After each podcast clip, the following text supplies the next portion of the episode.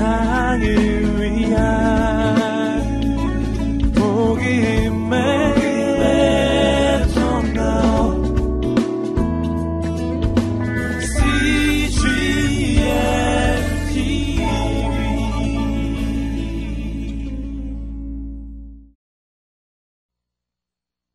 우리가 앞에서 살펴본 것처럼 어, 우리 자신을 하나님이 우리를 바라보는 시선으로 바라보지 못하고 자기 안에 왜곡되어지고 어긋난 상처난 감정들로 자신을 비하시키고 그리고 자기를 평가절하시켜서 또 그 속에 힘들어하는 그러한 상처난 감정이라고 보았는데 또 그것을 갖게 되는 원인도 보면 나로부터 시작되는 거라기보다는 내가 뭘 잘못해가지고 시작된다기보다는 권위적인 가정, 또 결성 가정, 또 권위자로부터 받게 되어지는. 그러니까 어, 이게 참 내가 뭘 못해가지고 내가 갖게 되어지는 거면 좀 덜 억울한데 에, 나는 그냥 나 그대로 있는데 굴절된 겨우, 거울로 말미암아서 왜곡되어져서 내가 비춰지는 거예요.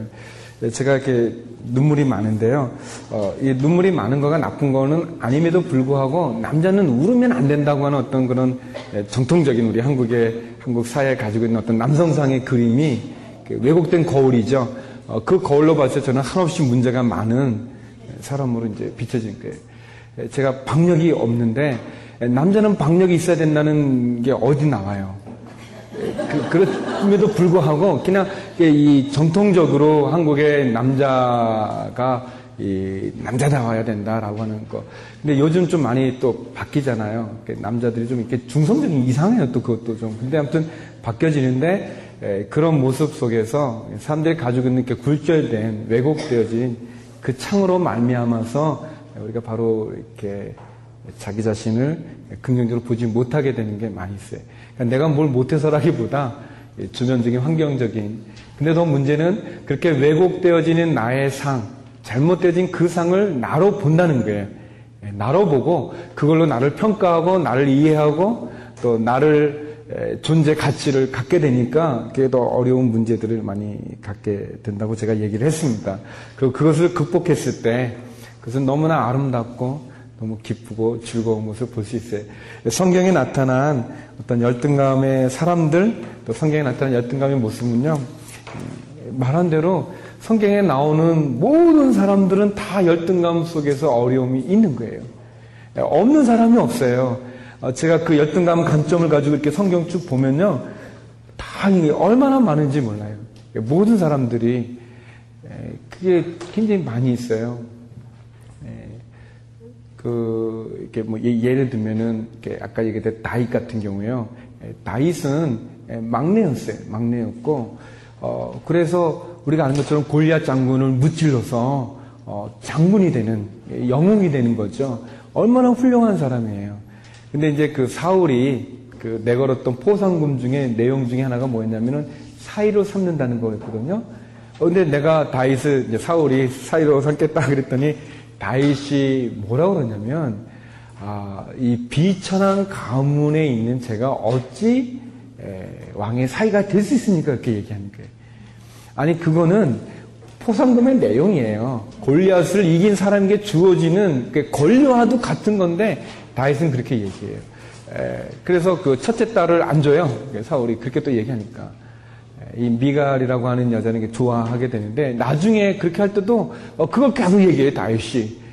예, 그래서 어, 이 절충안 비슷하게 블레셋 사람들 이렇게 죽여가지고 그 증거를 갖고 하는 뭐 그런 걸로 이렇게 절충해가지고 이렇게 되거든요. 다윗은 자기 가문에 대한 가문에 대한 그런 열등감, 배경에 대한 열등감이 좀 많이 있었고요. 나중에 미갈이 미갈이 이렇게 무시하거든요. 다윗이 이제 법계에 들어올 때 막 춤출 때 옷이 벗어졌으니까 어, 우리의 왕이 얼마나 크신지 계집종에게 그 몸을 보이셨습니다. 그렇게 얘기할 때 다윗이 굉장히 화를 내죠. 하나님에 대해서 화를 낸 것도 있어요. 하나님의 예배 드린 것에 대해서 이렇게 아내가 그렇게 인정하지 않고 하나님 모욕한 것에 대한 것도 있지만 한편 저변에는 아내에 대해서 그 사울 왕가에 대한 그 열등감이 있는 거예요. 아내가 너무나 이렇게 가문이 좋거나 너무 탁월하면 이 남편들이 기죽어 있거나 아니면 또 그런 열등감 느끼는 것 같은 게 다윗에게 있는 거예요. 어, 다윗 성군이죠. 완벽한 왕이라고 말하지만 그 배경이 그런 게 너무 많은 거예요. 에, 다윗의 첫 아들이 뭐냐면 암논이 암논. 예, 암논인데요. 그 이 성경에는 뭐라고 잡혔냐면 이 암논은 말이죠. 한 번도 아버지로부터 거절받은 적이 없어요. 그러니까 오냐오냐 다 한 거예요. 그런데 나중에 이 암론이 이 그 자기의 그 압살론의 누이 동생인데 배다른 여동생을 이렇게 범하게 되는 그런 끔찍한 일을 하는데 왜 아버지로부터 그런 뭐 하면 안 된다 해도 되는 거안 되는 거 교육을 받지 못했어요. 왜 다시 그렇게 못했는가? 에, 자기가 막내로서 형들에게 소름 받고 부모에게 소름 받은 게 너무 많은 거예요. 시편에도 보면은 내 아비도 나를 버렸으니 뭐 그래서 어떤 성경학자는 그 구절 가지고 다시 그래서 이, 이 사생자다 뭐 그런 뭐 말도 하기도 하는데 그렇지 않지만 아무튼 어, 다윗은 그렇게 자랐기 때문에 자기 아들들은 무한에 막 해주는 거예요 다. 에, 어릴 때 너무 힘들게 한 사람들은요 그 자기 자녀에게 그 이 보상 심리가 있어가지고 뭐 다 그렇게 해주는 거예요. 다윗이 참 훌륭한 왕이었고 사람이었지만 자녀들에 대해서는 또 그렇게 잘 야곱도 그렇지. 예, 이삭도 그렇고. 예, 이삭이 에서를 편애하는 거예요. 에서를 더 좋아했어요, 이삭이. 그러니까 이 야곱의 마음에 엄마 치마폭에서 자랐지만 아버지부터 사랑받고 싶은 그 간절한 마음이 형제 관계를 깨뜨리게 되는 일도 많이 하게 되죠. 또 야곱이 또 편애를 해요. 자기가 그 편애 때문에 희생자거든요. 아버지가 골고루 사랑해주지 않고 형만 사랑했던 거에 대한 희생자임에도 불구하고 요셉을 편애하잖아요. 어, 요, 요셉이 자기 색동옷 입혀달라고 그러지 않았어요. 괜히 아버지가 색동옷 입혀가지고 형들에게 미움받게 되고 말이죠. 또 그 자꾸 이렇게 편애 받았는데 또 편애하는 게 있고 말이죠. 이게 그게 있어요. 성경에 나오는 분들 보면 대부분 다 그런 열등감의 모습들을 가지고 있어요. 예, 모세도 뭐 모세도 그렇고 예, 여우수아도 그렇고 뭐 우리가 보면은 그런 게 너무 많아요. 그런 요인들이 왜냐하면 열등감이 없는 사람이 없기 때문에 예, 죄로 말미암아서 갖는 모든 사람이 있어요. 근데 성경에 보면 그 열등감으로 말미암아서 실패한 사람이 있고 그 열등감을 극복한 사람들이 있어요.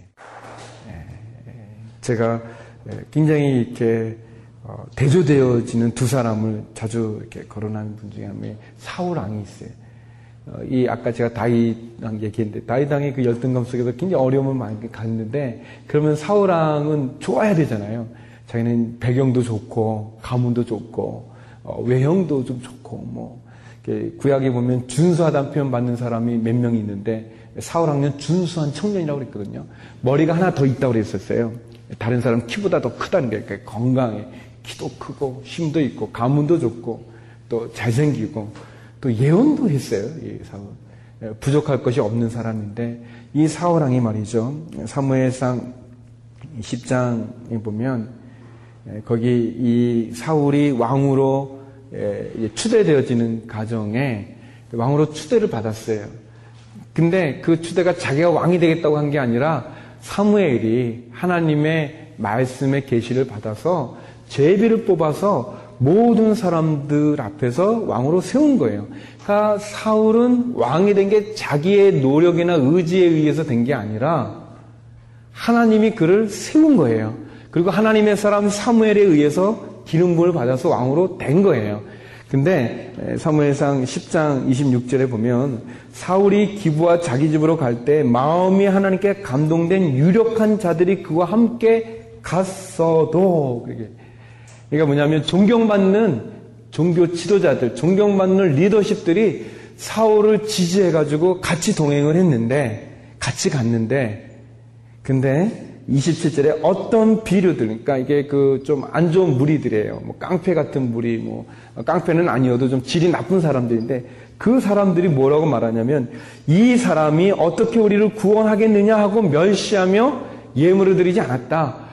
어, 이맨 무리들, 질이 안 좋은 이 사람들이 이 사울이 왕으로 자기 집에 돌아갈 때 존경받는 사람들이 동행했는데 왕으로서 그를 따르는데 순종했는데 인정했는데 몇 사람들이 비루드 어떤 비루드라고 표현되어져 있는 그 사람들이 사울을 인정하지 않으면서 조롱하는 거예요. 이 사람이 어찌 우리를 다스리고 우리를 인도할 수 있겠느냐? 그러면서 왕으로 인정하지 않은 거예요. 예물로 드리지 않은 거예요. 그러면 사울은 당연히 그 사람들을 야단치고 꾸짖어야 되는 거예요.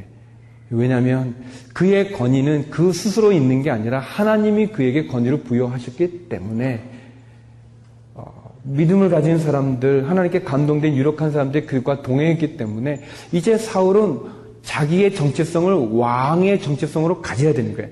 한 민족을 인도하는 지도자로서의 리더십으로서의 정체성을 가져야 되는데 그렇게 안 갖고 놔두는 거예요.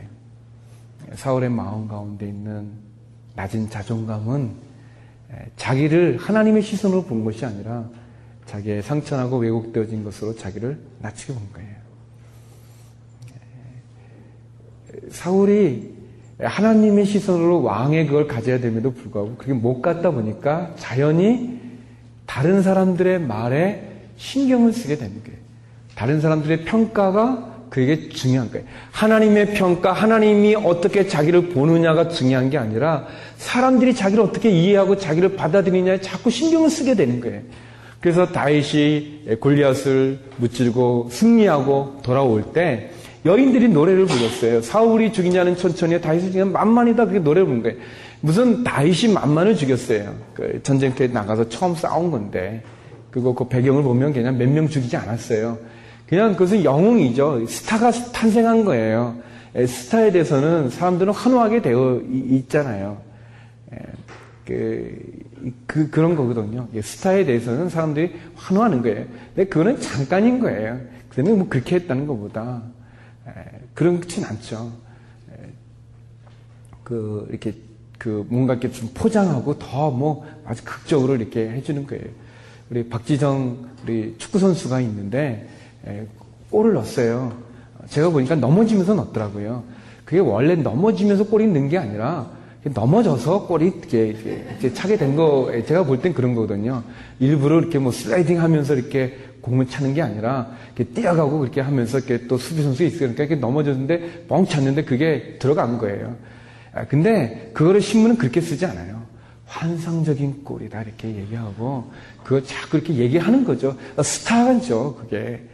그, 그거죠. 뭐, 그거 진짜 뭐 그런 게 아니라, 다윗이 만만을 죽인 게 아니라, 다윗이 그렇게 한 달 동안이나 엘라 골짜기에서 고생고생했던 이스라엘 사람들 아주 그냥 이 폭풍 앞에 무너져 내릴 수밖에 없는 그 위기 상황에서 호련히 나타나서 극적이지 않아요. 그 어린 예, 청소년과 같은 그런 어린 키가 아주 상대적으로 큰데 자그마한 이 소년이 나타나서 돌팔매로 그것도 여러 번 던지지도 않고 한 번에 그냥 무찔러서 승리했으니까 백성들이 축하하고 노래를 부른 것 뿐인데 사울은 하나님의 시선으로 하나님의 관점으로 자기를 이해하지 않았기 때문에 자기를 보지 않았기 때문에 백성들의 노래 특히 여인들의 노래에 신경이 쓰이는 거예요. 그래서 성경에 보면 사울이 그 그날, 그날 이후로 다윗을 주목하였다 그렇게 돼 있거든요. 제가 자주 하는 표현으로 그날 이후로 사울이 다윗을 째려봤더라. 째려본 다윗은 자기에게 충성을 다하는 신하로 보지 않고 어, 자기의 오른팔로 보지 않고 민족의 어려움, 특별히 블레셋과의 전투 가운데 블레셋 사람은 다윗 이름만 들어도 무서워했는데 그렇게 보지 않고 대적으로 본 거예요. 경쟁자로 본 거예요. 내 왕위를 뺏어갈 사람을 본 거예요. 왜 그렇게 봤는가? 사울은 자기에 대한 정체성을 하나님이 자기를 어떻게 보는가로 이해하지 않고 사람들이 그걸 하는 거예요. 에, 사울이 또 전쟁을 하려고 그러는데 사무엘이 안 오는 거예요. 사무엘이 안 오는 게 아니었어요. 또 약속한 시간이 지난 것도 아니었어요. 그 날까지 오면 되는 건데 그랬어요. 왜? 블레셋 사람들을 보니까 사람들이 막 도망가는 거거든요. 흩어지니까. 어, 그래서 그가 제사를 지내요. 사무엘이 왜 이렇게 하셨습니까? 그랬더니 당신은 오지 않고 백성들은 떠나가기 때문에 이렇게 했다는 거예요. 사무, 사울은 하나님을 보는 게 아니라 백성들을 보는데 백성들이 웅성웅성거리면서 도망가니까 흩어지니까 흩어진 걸 빨리 모으기 위해서 하나님보다도 백성들의 마음을 잡기 위해서 그 일을 한 거예요. 아말렉과의 전투에서는 어, 다 죽이라고 했는데 살찐 소들을 놔두는 거예요. 좋은 양들을 놔두는 거예요. 어, 왜 그랬습니까? 그랬더니 아, 그 내가 그런 게 아니라는 게 그리고 하나님 앞에 제사를 드리기 위해서 좋은 제물로, 좋은 소, 양으로 제사 주기 위해서 좋은 걸 남겨뒀다는 거예요. 사무엘이 순종의 제사보다 낫습니다라고 얘기하면서 사람들이 보는 거예요. 사람들이 거 죽이기 아까워하니까 그걸 주기 위해서 그렇게 한 거예요. 왜? 다른 사람들을 신경 쓴 거예요. 하나님의 관점으로 자기를 보지 못하고 자기를 이해하지 못하고 자기를 보지 못하고 그 자꾸 사람들에게 맞추다 보니까 그렇게 한 거예요. 저도 그렇죠. 어, 저도 그래요. 어, 제가 중학교 이제 올라갔는데 올라갔는데 저는 이제 그 이 얼굴 구조 자체가 좀 이렇게 잘 웃게 되어 있어요. 이도 나와 있고 토끼 같이 그래서 입술이 늘 벌어지고 근데 멀리서 보면 이빨이 보면 사람이 웃는 것처럼 보이거든요. 그러니까 이제 웃는 것 같이 보이고 그런데 그 선배 누나가 제가 물어보지도 않았어요. 그냥 제 친구들끼리 같이 있는데 갑자기 오셔가지고 어, 정현아 너왜 남자가 눈웃음 치니? 눈웃음 치지 마! 그냥 가시더라고요. 근데 저는 그때 눈웃음이라는 말을 처음 알았어요.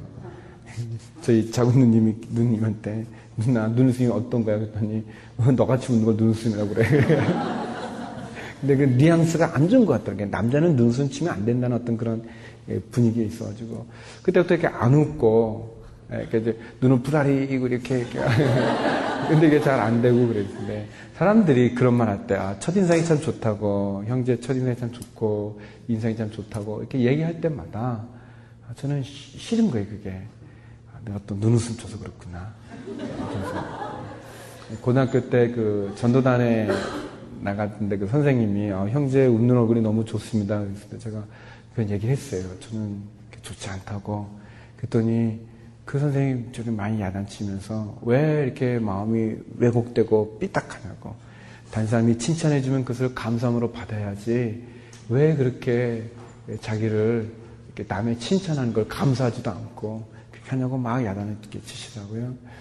어, 그 사람은 그때 제가 뭐 어떤 저를 이렇게 다시 보게도 됐는데 아무튼 제가 철이 든 건 군대 가서 철이 들었는데 군대에서 철든 다음에 제가 안건 어, 상대방이 상대방이 저에 대해서 좋은 감정을 갖는 건 내가 감사해야 될 이유지. 예, 그게 얼마나 어려운가. 어, 그걸 이렇게 보게 됐어요. 예, 어, 제 선배님 중에 그 권투 선수 하다가 이제 목사님 된 분인데 그분은 굉장히 무서워요. 얼굴도 눈도 굉장히 날카로우시고 얼굴도 상처도 많고 좀딱 보면 이렇게 목사님 같지도 않으시고 좀 무서운 분인데 어, 그분은 부흥사신데도 부흥회 가도 딱 다녔으면 교인들이 좀 긴장하는 거예요. 무서우시니까, 이렇게 딱. 그래서 편하게 졸지도 못해요, 이렇게. 그, 그 목사님 이렇게 눈을, 아, 근데 원래 부흥사님은 가서 은혜를 주는 거죠. 그러니까 이 목사님은 그런 분은 안 돼. 마음은 아주 이렇게 좋거든요. 여러분, 권투 선수들이 나쁜 사람들이 아니에요. 이렇게 운동하는 사람들이 보면 단순하시고 마음이 좋은데 근데 이 외형 때문에, 이 얼굴 때문에 그분은 굉장히 하는 거예요. 어, 그분이요, 저를 얼마나 부러워했는지 몰라요. 예, 그분은 저를 부러워하는데 정작 부러움을 받는 나는 내 얼굴을 사랑하지 못하고 있는 거죠. 이렇게 그런 부분들 있어요. 예, 사울이 사울이 어, 그가 이스라엘의 초대 왕이고 하나님이 그를 왕으로 세웠고 어, 그에게 하나님이 영적인 능력도 주고 또 이렇게 여러 가지 그 이스라엘을 세워가는 과정 가운데 크게 세우셨는데도 불구하고 자기를 하나님에 의해서 인정하고 이해하고 받아들이지 않고 사람들의 시선에서 그렇게 하다 보니까 얼마나 됩니까? 스타라고 하는 게 별이라고 하는 게 떠오르잖아요. 근데 여러분들 별은 밤에 빛나게 되어 있는 거예요. 밤에. 이게 낮이 되면 새벽이 되고 아침이 되면 해가 떠오르게 되면 별이 사라지는 건 아니에요, 여러분. 알죠? 그러니까 사라지는 건 아니지만 태양이 떠오르면 별은 안 보이게 되어 있는 거예요. 스타라고 하는 건, 인기라고 하는 건 변하게 되어 있어요. 사람들의 영원한 건 없어요. 다 이렇게 변하게 되어 있어요. 변화해 가는 거죠. 그 변하는 것에 자기의 전체성을 가지면 얼마나 힘이 드는지 몰라요. 그 사람들의 시선에 의해서 가장 괴로워하고 힘들어했던 사람이 누구냐? 예, 예, 그 사람이 제가 볼 때 그 예수님을 만났던 사마리아 여인. 요한복음 사정에 나오는 이 여인은 우리가 아는 것처럼 결혼을 여러 번 했어요. 그리고 좀 사람들 만나기가 싫은 거예요. 사람들이 곱게 보지 않기 때문에. 그래서 그는 사람들이 없는 우물가에 나왔는데 주님이 그러죠. 어, 얘나 내게 물 좀 다오 그렇게 얘기해요. 어, 물 달라고 그러면 그냥 물 주면 되는 거예요. 근데 항상 열등감이 있는 사람들은 그 그렇게 얘기하지 않아요. 아니 당신은 유대인인데 왜 나한테 물을 달라고 그럽니까? 이렇게 예, 유대인이면서 왜 물을 달라고 하십니까? 예, 유대인이 사마리아 사람들과 상종하지 않은 것을 알기 때문이라고 그랬는데 예, 어떻게 보면 어, 이 여인은 별로 그렇게 기쁘지 않은 거예요. 말 거는 것도 기쁘지 않고 물 나는 것도 귀찮고 예수님이 뭐라고 그러냐면 어, 너가 내가 누군지를 알았으면 어, 너에게 물을 달라는 그에게 너가 생수를 구했을 것이다. 내가 주는 물을 먹는 자는 영원히 목마르지 않는다. 그렇게 얘기하니까 어, 이 여자가 아 그러면 그 물을 내게 좀 주십시오. 이렇게 얘기해요. 근데 우리가 아는 것처럼 이 여자가 주님을 만난 다음에 그가 홀로 나왔던 그 동네에 들어가서 외치지 않습니까? 말을 하지 않습니까? 우리가 그러면 어떻게 하면 열등감으로부터 자유할 수 있는가? 열등으로 자유할 수 있는 것. 저는 세 가지를 여러분과 나누고 싶은데, 첫 번째는 주님을 만나야 돼. 주님을 만나는 것. 주님을 만나, 이 사마리아 여인이 주님을 만났어요. 그런 이 사마리아 여인에 관련되어 있는 그 가스펠 중에 우물가의 여인이라는 그런 찬양이 있어요. 우물가의 여인처럼 남구했네 헛되고 헛된 것들을. 아, 근데 그 후렴 부분에 오 주님 내 잔을 높이 듭니다. 채우소서 어, 나의 빈잔을 채우소 그게 있는데요. 어, 제가 이, 이, 이, 그 노래를 중학교 때 많이 불렀었는데요. 아, 그 노래 부를 때, 에, 그 중학교 때 무슨 상처가 그렇게 많았는지 아무튼 그내 잔을 높이 듭니다. 헛되고 헛된 것들을 이렇게 그 중학생이 무슨 헛되고 헛된 걸 많이 구했겠어요. 근데 그냥 절절히 제 마음에 와닿아서 제가 그거 부르면 많이 울었거든요. 오 친구여 거기 3절이 오 친구여 거기서 돌아오라 내 주님 널 부를 때 나만 불렀어요. 내가 무슨 탕자였는지 모르게 주님께 돌아가. 근데 어른이 되면 될수록 그 가사가 음역이 큰 거예요. 우리가 진짜 목말라서 구하는 게 헛된 게 얼마나 많은지 몰라요. 예, 이 우물가 여인처럼 이렇게 구하는데 그거를 채울 수 있는 그래서 극복할 수 있는 것은 주님을 만나는 게 주님을 만나는 게 그래요. 다윗이 아까 말한 것처럼 그 가족에게도 사랑받지 못하고 아내에게도 또 자녀들에게도 자기의 자식들이 자기를 반역하지 않습니까? 피눈물을 쏟게 하잖아요. 또 그러면 그 신하들 다윗은 사울왕에 대해서 마지막까지 충성을 다했는데 그 신은 어떻게 해요? 요압 같은 경우는 뭐 자기 말도 안 듣죠. 다윗 말도 안 듣고 막 죽이고. 예, 그러니까 모든 사람들로부터 어려움을 당하지만 다윗이 끝까지 하나님 앞에 쓸 수 있었던 건 뭐냐? 그가 하나님을 바라보는 거예요. 그가 사울왕에게 쫓겨가지고 억울하게 쫓겨가지고 그 엔게디 그굴 속에 있을 때 엔게디 계곡 가운데 있을 때 그가 노래하지 않습니까? 비파야 수금만 깨져다 내가 새벽을 깨우리로다. 아, 내가 하나님을 바라보리라. 하나님을 인하여 노래하리라 그랬어요. 주님을 만나는 거가 아, 우리가 열등감으로부터 자유할 수 있는 어떻게 보면 유일한 길일 수도 있어요. 왜? 우리의 죄 문제를 해결하지 않고서는 우리가 자유함을 가질 수 없기 때문에. 포장되어진 감정이지 우리의 죄 문제가 해결되지 않는 이상 우리 열등감을 극복할 수 없는데 그 죄, 그거는 주님이 우리를 해결해 주시는 거예요. 주님을 만나는 거예요. 마라의 쓴물이 있는데 그 마라의 쓴물을 단물로 바꾸는 건 모세가 기도했을 때 하나님이 한 나무를 지시했어요. 그 나무를 던질 때 그 마라의 쓴물이 단물로 바뀌어졌는데 많은 사람들은 그 나무가 뭐냐면 예수님의 십자가를 예피한다고 봐요. 십자가를, 예수의 십자가를 예, 증거한다고 얘기하거든요. 우리 안에 있는 상처난 감정들을 회복시킬 수 있는 건 주님의 십자가예요. 주님이 말이죠. 주님이 제자들을 향해서 늘 그러세요. 베드로가 주님을 세 번 부인하고 어, 디베라 갈릴리 바다에 가서 옛 직업을 돌아갔을 때 주님이 그 베드로를 만나서 어, 너가 왜 나를 배신했느냐? 왜 너가 나를 부인했느냐? 내가 좀 전에 너 가르쳐 주지 않았냐? 너가 새벽 다그물기 전에 그렇게 한다고 얘기해 주지 않냐냐?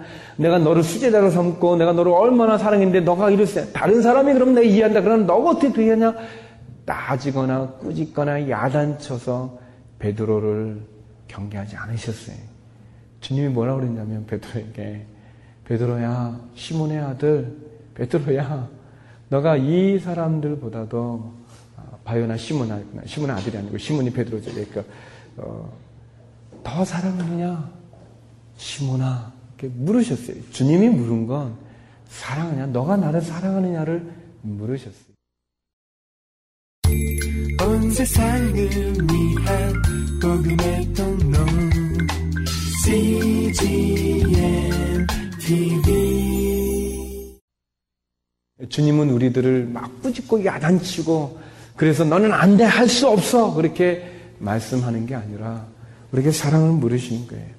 주님, 우리가 주님을 만날 때, 그래서 내가 가지고 있는 연약함과 부족함에 대해서 바로 쓸 수 있는 거예요. 왜곡된 거울, 왜곡된 창을 통해서 굴절된 내 모습을 바로 볼 수 있는 거예요. 제가 많이 운다고 그랬죠. 제가 많이 우는데, 성경을 보는데, 어, 주님이 울었어요. 주님이 예루살렘아 예루살렘 하면서 우셨어요. 어, 나사로의 무덤 앞에서 우셨어요. 어, 주님이 얼마나 우셨는지요. 그 무리가 말이죠. 뭐라고 말하냐면 봐라 저가 얼마나 그를 사랑했는지 봐라 그런 거예요. 주님이 막 이렇게 운 거예요. 음. 예, 남자 울어도 괜찮아요. 주님이 울었는데 누가 뭐라고 그러겠어요. 예, 주님이 우리에게 이렇게 오신 거예요. 주님이 마태복음 11장 28절에 보면 수고하고 무거운 짐진 자들아 다 내게로 오라 그랬어요. 주님이 우리를 수고하고 무거운 짐진 자로 보시는 거예요. 예, 우리 어려움들, 힘든들, 그렇게 보시는 거죠. 주님이 우리를. 예, 사마리아 여인이 주님을 만났어요. 예, 주님을 발견했어요. 그리고 그가 어, 수치스럽게 느꼈던, 부끄럽게 느꼈던, 사람들과 만나기를 좋아하지 않았던 그 동네로 들어가 외친 거예요. 와 보라, 메시아를 만났다. 이렇게 얘기하는 우리가 주님을 만날 때 주님으로부터 우리 자신을 바르게 볼 수 있습니다. 두 번째는 두 번째는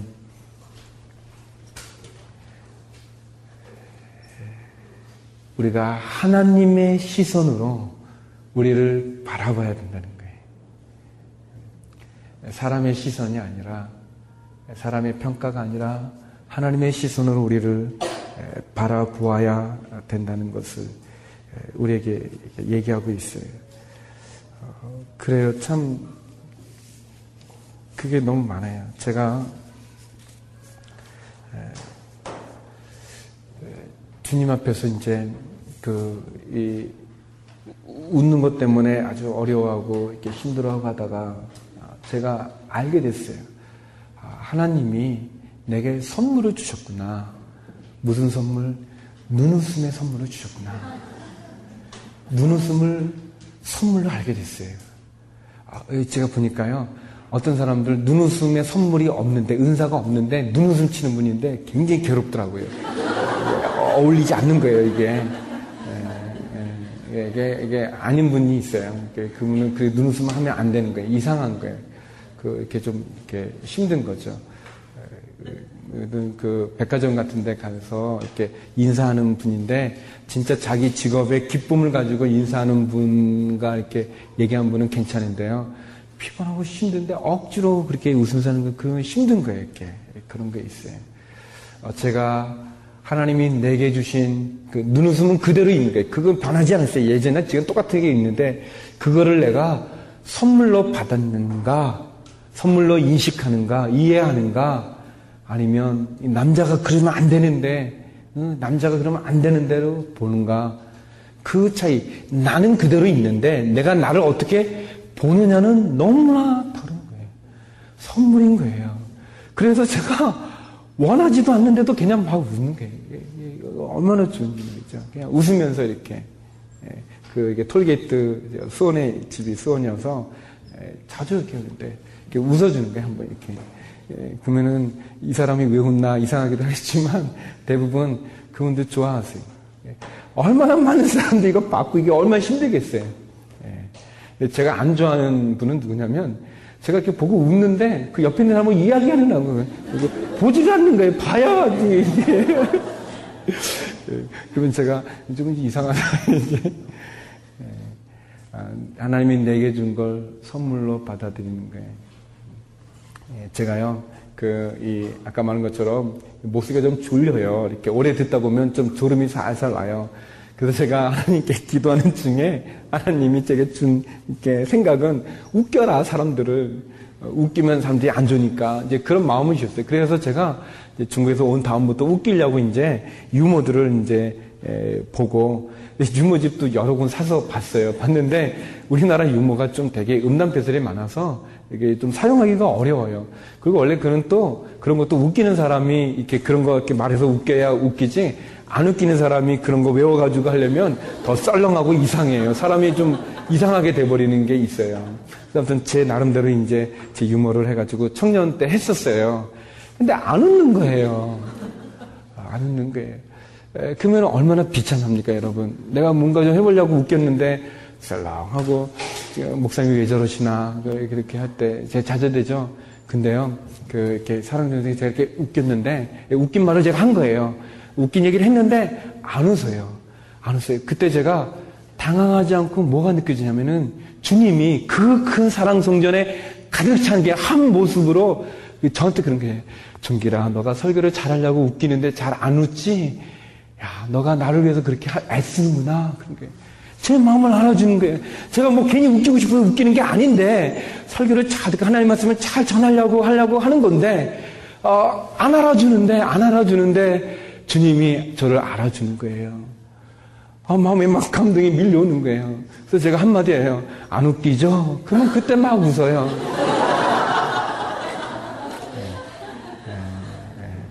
하나님이 뭔가 설교를 잘 해보려고 어, 내가 가지고 있는 그, 이, 그 음성적인 한계를 하나님을 위해서 해보려고. 아, 뭐, 성도가 졸든 자든 난 상관없다. 난 하나님 말씀을 선포하겠다. 그렇게 얘기하지 않고, 그렇게 생각하지 않고, 어떻게든 말씀을 잘 전해보려고, 사람들이 잘 듣게 하려고 하는 그거를 주님이 기뻐하고 좋아한다는 것을 가질 때, 어, 제가 얼마나 좋은지 몰라요. 그래서 그때는 그한 5년 전이죠. 그때는 설교에 다 이렇게 써 있었어요. 요때 이렇게 이렇게 웃기는 거, 요 부분 다음에 이렇게 다 있었어요. 요즘은 제가 안 써요. 안 쓰고 원하면 웃겨야 되겠다. 그러면 이제 웃기는 게. 그래도 웃어요, 사람들이. 그렇게 계속 4년, 5년 계속 하니까 하다 보니, 물론 이제 교인들이 이제, 아, 목사님이 이제 지금 웃기는 거니까 웃어줘야 된다라는 것이 이제 암묵적으로 이제 서로 이제 관계가 형성이 되어 있지만, 예, 있지만, 그래도 감사합니다. 여러분, 우리의 열등감은요, 아까 말한 것처럼 나 스스로에 의해서 생긴 게 아니거든요. 그러니까 어, 내가 뭐가 있어서 간 게 아니라 사람들의 평가에 의해서 갖게 되어지는 건데 그 평가를 사람들 나를 자꾸 내려 깔고 이렇게 평가 절하시키고 곱지 않게 보고 왜곡시키고 굴절시키는 그 평가가 아니라 하나님에 의해서 나를 평가받을 때 그때 내가 삶을 가질 수 있는 거예요. 어, 제가 그 설교를 막 하고요. 뭐 강의도 그래요. 하고는 누구 만나면 굉장히 어려워해요. 이렇게, 제가 지금 이렇게 사람 낯도 가린 것도 좀 있고 좀 창피하기도 하고 막 그렇게 하고 나면 그런 감정이 막 밀려와요. 또 사단의 공격이기도 하지만 그러면 제가 누구 만나기 굉장히 어려워 하거든요. 그냥 이렇게 바로 가고 싶은데. 있을 때는 마음에 허전함이 막 이렇게 밀려오는 거예요. 그리고 왜 그때 그랬던 저 잘할 수 있는데 그 왜 그랬을까 막 그런 것도 막 여러 가지 오는데 그때 누가 아유 목사님 그걸 설교라고 했어요. 뭐 강의라고 그러 했어요. 그 한마디는 폭탄이에요 저한테 다이너마틴. 예, 그런데 그런 사람의 그 평가로 내가 나의 모든 걸 무너뜨려서 그래 나는 안 돼, 나는 안 된단 말이야 하고 빠져 들어가지 않고 하나님이 너가 최선을 다했냐? 아, 제가 최선을 다 안 했으면 아, 하나님 제가 최선을 못 했는데요. 다음에 잘해라. 사람들의 반응은 썰렁했지만 주님 그런 거예요. 애썼다, 수고했다. 뭐 하나님이 그런 말은 안 하겠지만 욕받다 뭐 이제 그렇게 이제 어, 그런 그 하나님의 마음으로 내가 가지면 참 좋아요. 제가 이렇게 설교하고 나갔는데 아 오늘 짱이었어요. 목사님 너무 좋았어요. 그래서 제가 우쭐해져가지고 교만해가지고 있을 때 넘어지는 거죠. 교만하지 않고 주님은 내 설교 가운데 십자가의 얘기가 있었는가? 내 설교 주인공이 누구였는가? 음, 예수님을 내가 얘기했는가? 예수님을 드러냈는가? 하나님의 영광을 받는가? 아, 하나님의 시선으로 나를 본다는 건. 근데 하나님의 시선으로 나를 보는 게 중요한 것만큼 내가 다른 사람을 하나님의 시선으로 바라보는가도 너무 중요한 거예요. 예, 실제 내가 열등감을 갖는 것만큼은요, 우리가 다른 사람들을 그렇게 평가 절하시키는 거예요. 예, 내가 나를 그렇게 보지 못하기 때문에 하나님의 시선으로 나를 인정하고 나를 바라보지 못하기 때문에 나도 다른 사람들을 그렇게 하나님의 시선으로 보지 못하는 거예요. 그래서 너는 안 돼. 예, 할수 없어. 너 왜 그러냐? 우리가 이렇게 쉽게 말을 하는 거예요. 예, 나도 그렇게 봤지만 나도 다른 사람을 그렇게 찌르고 있는 모습이 있는 거예요. 열정으로 자유하기 위해서는 바로봄의 원칙이라고도 말할 수 있는데요. 하나님으로부터 나를 보는 거예요. 나의 과거가 주는 고통이 있을 수 있어요. 근데 그 고통은 내가 잘못했다기보다 어, 내가 아닌 타에 의해서 그것이 부모님이든 그것이 어, 그것이 어렸을 때 어떤 그 권위자든 그런 거에 의해서 우리가 가질 수 있는데 그 과거에 우리가 어려움을 갖는 거예요. 그거는 그 과거에 하나님의 시선으로 나를 보지 않기 때문에 여러분 과거로 돌이킬 수 없는 거거든요. 그러니까 돌아가서 내가 그렇게 할 수 있는 게 아니겠어요. 이 가운데 누가 나는 태어날 때 대한민국이 그 한국 사람으로 태어난다라고 결정한 사람이 있으며 누가 태어날 때 여러분 나는 남자다 나는 여자다 결정한 사람이 누가 있어요. 내가 태어나 보니까 내가 한국 사람이고 내가 남자고 내가 여자인 거예요. 돌이킬 수 없는 거예요. 예, 그런데 돌이킬 수 없는 그것이 예, 하나님의 시선으로 보지 않으면 계속 우리를 힘들게 하고 어렵게 만드는 게 마지막 세 번째 우리가 열등감으로부터 자유할 수 있는 건 사랑이에요. 사랑. 이 해답이다. 그렇게 적으시면 돼요. 열등감으로부터 자유할 수 있는 건 사랑이에요. 사랑이 해답이에요. 여러분, 그 주님이 그런 말씀했어요. 어, 내 이웃을 내 몸과 같이 사랑하라고 그랬거든요. 아까 우리가 이웃을 어떻게 사랑해야 됩니까? 그랬을 때 주님이 말세 어, 내 이웃을 내 몸과 같이 사랑하라 그렇게 얘기했어요. 어, 누구를 구제할 때나 누구를 도울 때 우리가 어떻게 해야 되는가? 어, 마치 그것이 나인 것처럼 하라는 거예요. 어, 그 세상 속 희망 이야기라고 하는 프로가 있어요. 우리 시즌에 굉장히 좋은 프로인데요. 어, 제가 진행하면서 제가 굉장히 좋은 프로라고 말하면 좀 이상한데 아무튼 저희는 그렇게 자존감이 높은 건지 교만한 건지 모르는데 그 진양혜 씨라고 굉장히 훌륭한 아나운서가 계세요. 이제 그 그분을 제가 도와서 같이 이렇게 옆에 있죠. 훌륭한 분 옆에 있으니까 어 저도 좋아요. 근데 에, 얼마 전에 얼마 전에 거기에 이렇게 다른 사람을 돕는 그런 사역을 하는 신부님이 출연한 적이 있었어요. 그래서 그 신부님이 이제 많은 이제 구제를 이렇게 하는 사역들 하는데 여쭈었어요. 어떻게 해야 되는가? 우리 태도가 어때야 되는가? 여쭈었더니 그 신부님이 그런 말씀 해주셨어요. 말씀에 나온 것처럼 내 이웃을 내 몸같이 사랑해라 했으니까 마치 나인 경우는 내가 어떻게 도움을 받으면 좋을지 생각하면 좋다고 얘기했는데 어, 굉장히 그 얘기가 제 마음에 많이 새겨졌어요. 사랑이 해답이에요. 여러분 우리의 열등감을 우리가 자유롭게 열등감도 자유롭게 하기 위해서는 사랑이 사랑이 허다한 죄를 덮는 게 사랑이 하나님이 우리가 가지고 있는 원죄, 이 죄를 구속하는 거, 해결하는 거가 뭐냐? 하나님의 사랑이에요.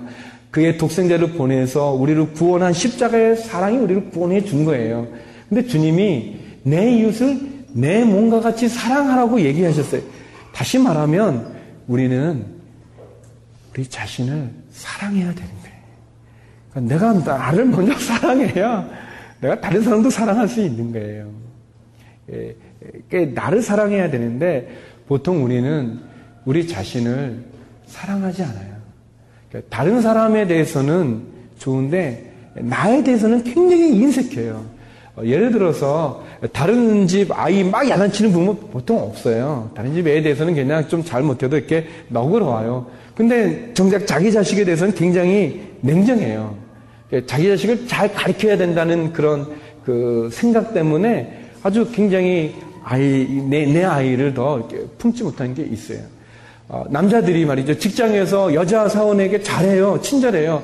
또 남자 성도님이 교회에 와서 여자 성도님들, 집사님들 같이 사역하는 분에게 친절하게. 근데 정작 내 아내한테는 잘 못해요. 인색해요. 함부로 대하고. 저만 그런 것 같은 표정이네요. 저희 집에 청년들이 와가지고 사모님 좋으시겠어요. 왜요? 목사님이 항상 온유하시고 항상 웃으시니까요. 아내 표정 보면 뭐 하고 싶은 말 제가 뭔지 다 알아요. 그 말은 안 하는데 아내가 하고 싶은 말은 너가 한번 살아봐라 이제 그런 말. 어, 의외로 어, 여자들도 마찬가지인 거예요. 이렇게 직장에서 다른 남자 상사나 이렇게 친절하게 잘하고 교회에서 그 남자 그 사역하는 그 남자 뭐 장로님이나 뭐 집사님들한테 어, 우리 여, 자 성들 잘하는데 정작 남편은 밥을 먹는지 안 먹는지 집에 왔는지 안 왔는지 뭐 안 보는 게 에, 그게 있어요. 사람들이 다른 사람한테는 잘하면서 정작 자기 가족, 내 사람이죠. 자기에 대해서는 그렇게 안 하는 거예요. 주님이 내 몸을 사랑하라 그렇게 얘기하셨어요. 그럼 우리를 사랑해야 되는 거예요. 저에게 기타 치잖아요. 찬양 사역자들 기타를 치는데 저 기타가 그렇게 비싼 건지 몰랐어요. 굉장히 비싼 기타들이 있어요. 근데 그거 함부로 하지 않아요. 그래서 케이스부터 달라요. 비싼 기타를 그냥 케이스 없이 들고 다니는 사람 없어요. 어, 이그 케이스가 무기가 될 정도로 맞아 딱딱하고 그런 거 이렇게 있어요. 자전거가 있는데요. 어, 이 자전거, 이 산악 자전거가 비싼 건 굉장히 비싼 거예요. 자동차만한 그런 자전거가 있어요. 그거 함부로 내던거리지 않아요. 그냥 밖에다가 이렇게 세워두지 않아요. 에, 왜 귀하니까 그렇게 다루는 거죠. 에, 여러분, 에, 우리는 얼마나 귀한 존재인지 몰라요. 우리가 귀한 존재인 거예요. 하나님 우리를 귀한 존재로 만드셨어요. 왜? 하나님의 형상을 따라 만든 거예요. 어, 코에 생기를 불어서 호흡을 주셨어요. 우리에게는 영혼이 있어요. 하나님의 영이 있는 존재예요, 우리들은. 그런데 우리가 우리를 사랑하지 않아서 우리를 함부로 이렇게 막 시궁창 같은데 그냥 이렇게 우리를 내버리는 거예요. 우리의 도덕적인 수준을 그냥 완전히 밑바닥에서 놀게 하는 거예요. 우리는 그런 존재가 아니에요. 우리는 굉장히 귀한 존재인 거예요. 하나님이 예수님을 보내서 독생자를 보내서 사랑할 만큼 귀한 존재인데 우리가 우리를 사랑하지 않는 거예요. 우리가 열등감으로 또 자유로울 수 있는 거는 저런 건 우리가 나를 사랑해야 되는 거예요. 나를 이렇게. 근데 그 나를 사랑하는 그 사랑이 뭐 나르시스처럼 그냥 뭐 물가에 앉아서 보고 그러는 게 아니라 내가 실수할 때, 내가 잘 못할 때, 연약할 때 그것으로 나를 평가해 버리는 게 아니라 괜찮다. 다음에 잘할 수 있다. 너는 소중한 존재다 그랬어요. 예, 저희 아내가 저한테 그 신혼 좀 지나서 들려준 얘기, 그 예선에 갔다가 오면서 저희 그 상담실에 있는 우리 집사님 만나서 같이 교제하면서 들었던 얘기라고 제게 들려준 얘기가 있는데, 예, 우리 구타가 많잖아요. 남자들이 결혼하면 이렇게 아, 아내를 많이 때려요. 그러면 안 되는데 그런 일들이 많이 있는데 아내가 저한테 그런 얘기를 했어요. 어, 당신은 나를 때리면 안 된다. 이거 뭐 저가 때리지 않았어요. 때리지 않았는데, 그러니까 그 그러니까 얘기를 했는 거예요. 그 상담을 받았던 그 집사님이 해줬던 얘기로 이, 이 남자들이 때리면 안 되는 거 물론 때려서도 안 될 뿐 아닌데 여자들이 여자들이 본인을 어떻게 생각을 해야 되냐면 아, 나는 맞아도 싸는 존재가 아니라 나는 맞아도 된다고 하는 존재가 아니라 나는 하나님의 피조물로서 맞을 수 없는 존재인 거예요. 내 자신이 그렇게 생각을 해야 된다는 거예요. 당신이 나를 때릴 수도 없을 뿐 아니라 나는 당신에게 맞을 존재가 아니라는 것을 남편한테 가르쳐야 된다는 거예요. 어, 그래서 이제 아내가 저한테 이제 가르치는 거였죠. 근데 그게 저한테 굉장히 중요했어요. 예, 예. 제가 어렸을 때 저희 부모님들 부부싸움 할 때 아버님이 어머니 때리는 거 제가 많이 봤거든요. 어, 그런데 제가 그걸 싫어했는데 제가 결혼하고 나서 화가 너무 나면 어, 손이 올라가려고 하는 거예요. 어, 제가 전도사인데 또 그걸 어릴 때 그걸 많이 보면서 나는 그러지 말아야 되지 결심을 했는데도 불구하고 어, 그런 영향력이 있는 거예요. 이게 영향력이. 예, 그래서 제가 이제 밖에 나가서 이렇게 진정하고 오고 뭐 그랬었는데 아내가 그 얘기 해줬을 때 제가 굉장히 도움이 많이 됐어요. 아, 그런 거구나. 여러분, 우리는 우리 자신을 사랑해야 되는 거예요.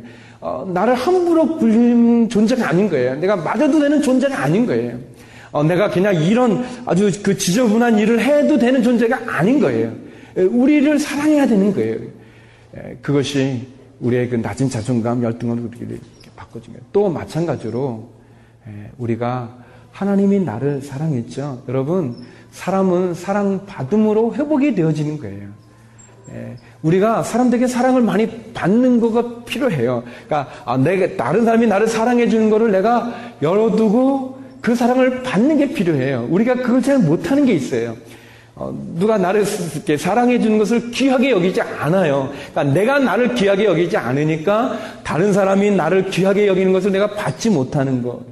또 어, 내가 나를 사랑하지도 않고 다른 사람의 사랑도 받지 않으니까 마찬가지로 내가 다른 사람을 사랑하지도. 근데 여러분 놀란 사실은 사랑이 말이죠. 신기해서 자꾸 나눠져 보세요. 사랑을 하세요.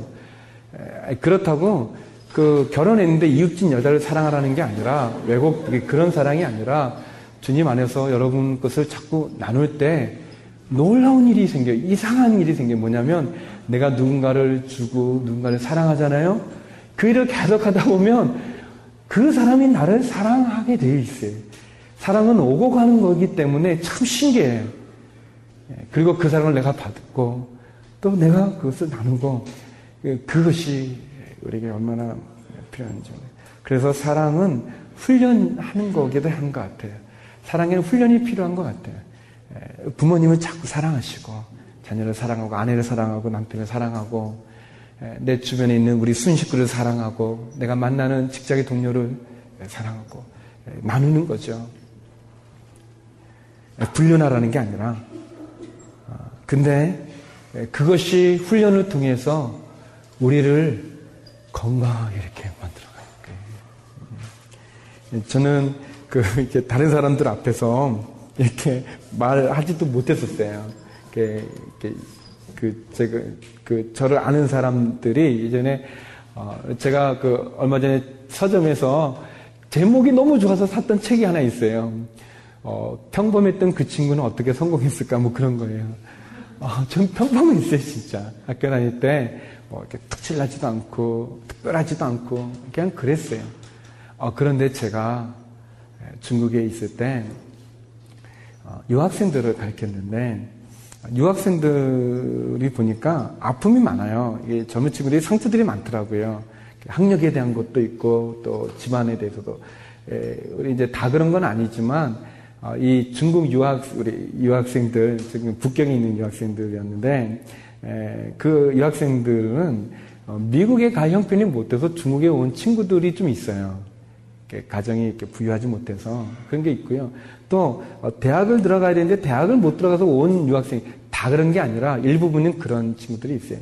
좋은 친구들도 있지만, 그러니까, 그러니까 아, 가정의 환경이 좋고 또 자기의 그 이렇게 미래 21세기가 중국이 주도하는 거니까 그런 걸 대비하기 위해서 온 그런 건강한 자상의 형편을 가지고 있는 친구도 있지만 또 많은 친구들은 그렇지 못한 게 많이 있더라고요. 제가 보니까. 그리고 원래 유학생활 자체가 힘든 거니까. 그래서 그 동기 하나였어요. 그냥 그 제가 이렇게 가르치는 학생들 보니까 어려워요.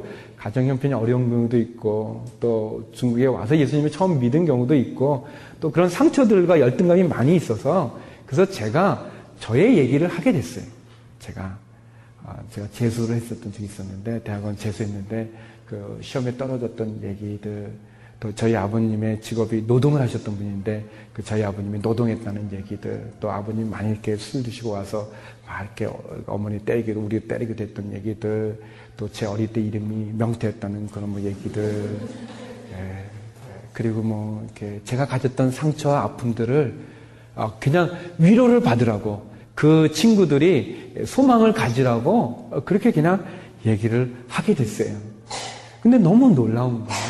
너무 놀란 건 제가 그 얘기를 하다 보니까 그때 주님이 제 곁에 계셨고 주님이 그런 걸 통해서 저를 만들어 가셨다는 걸 알게 됐어요. 저는 아버님이 믿지 않는 분이어서 그 중학교 때 고난을 많이, 박해를 많이 받았거든요. 교회 나온 게 어려웠고, 교회 갔다 오면 맞고 막 그랬거든요. 근데 제가 그런 얘기를 하다 보니까 어떻게 알게 됐냐면, 어, 아버지가 그렇게 반대를 했기 때문에 그 어려움 속에서 제가 신앙생활 했기 때문에 하나님이 내게 은사를 많이 주셨고, 그리고 제가 사춘기 때 그 아버지 받기 때문에 딴 데 눈 돌릴 틈이 없었어요.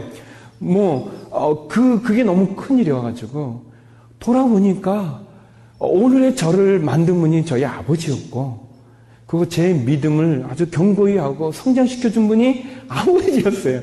아버지가 회초리가 되고 지팡이가 돼가지고, 어, 저를 이렇게 몰랐는데, 그랬던 걸 알게 됐어요. 또 제가 어렵게 자랐던 그 아버님, 그 아버지하고 어머니의 그 어려움이 저로 하여금 아내와 지금의 저를 더 견고하게 만드는 그런 계기가 됐던 걸 알겠어요.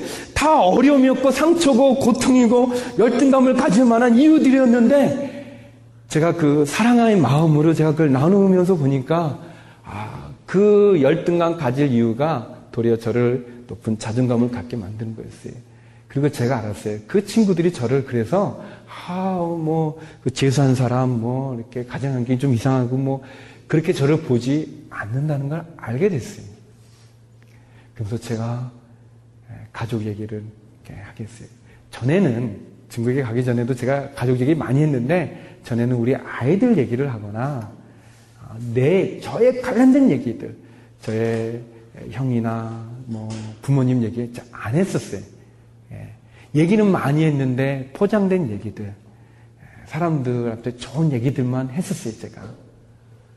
근데 중국에서 그 유학생들을 위해서 제가 그렇게 했는데 놀랍게 그것이 저를 치유하고 회복하고 자유롭게 거예요. 그래서 제가 제 이름도 명태 선생으로 얘기하게끔 되고 그것이 저를 얼마나 기쁨으로 인도했는지 몰라요. 사랑하는 여러분, 어, 우리들은 아까 제가 말한 것처럼 열등감이 없는 사람이 없어요. 그리고 우리가 지금까지 몇 번의 시리즈에 의해서 계속 열등 감에 대해서 얘기를 듣고 여러분이 강의를 들었겠지만 없는 사람이 없어요. 내가 머리로는 그래야지 하지만 내 감정이 자유롭기는 너무 신이 들어요. 어려움이 있어요. 이 강의를 들었음에도 불구하고 이제 마지막 강의인데 마지막까지 들었지만 내 안에 해결되어지지 않는 열등감의 괴로움의 상처는 우리에게 있어요. 그러니까 여러분 기억하세요. 그 열등감을 붙잡는 것이 나를 해결해 주는 게 아니라 사랑하는 거예요. 나를 사랑하는 거예요. 나를 받아주는 거예요. 그리고 하나님의 시선으로 나를 보는 거예요. 주님이 나를 보는 것은 한 게. 그리고 십자가를 만나는 거예요. 사마리아 여인처럼 주님을 만나는 거예요. 다윗이 그 어려움 속에서 하나님 주님을 만남으로 그가 주 앞에 온전히 섰던 것처럼 우리가 이렇게 주님을 만나고 하나님이신 우리를 보고 그리고 우리가 사랑하고 나를 사랑하고 다른 사람을 사랑하면 하나님이 우리로 어느 순간 우리를 열등감으로 자유케 하는 그 은혜를 주셔요. 저는 여러분이 그런 은혜와 축복이 있기를 주임으로 축원합니다. 그런 은혜가 있었으면 좋겠습니다. 기도하겠습니다.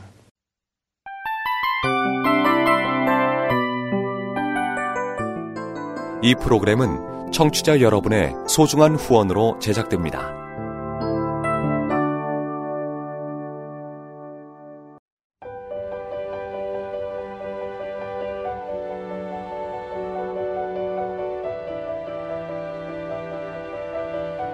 세상에는 수많은 교회들이 있지만 더 깊이 있는 말씀 강해를 찾기 위해 크기로만 교회를 선정하지 않습니다. 보다 좋은 영적 콘텐츠를 더 많이 나누기 위해 방송비를 받지 않습니다. 1년 365일 복음만 전하고 싶어서 우리는 광고를 하지 않습니다. 온누리의 복음을 땅끝까지 CGN TV와 함께 땅끝 성교사가 되주세요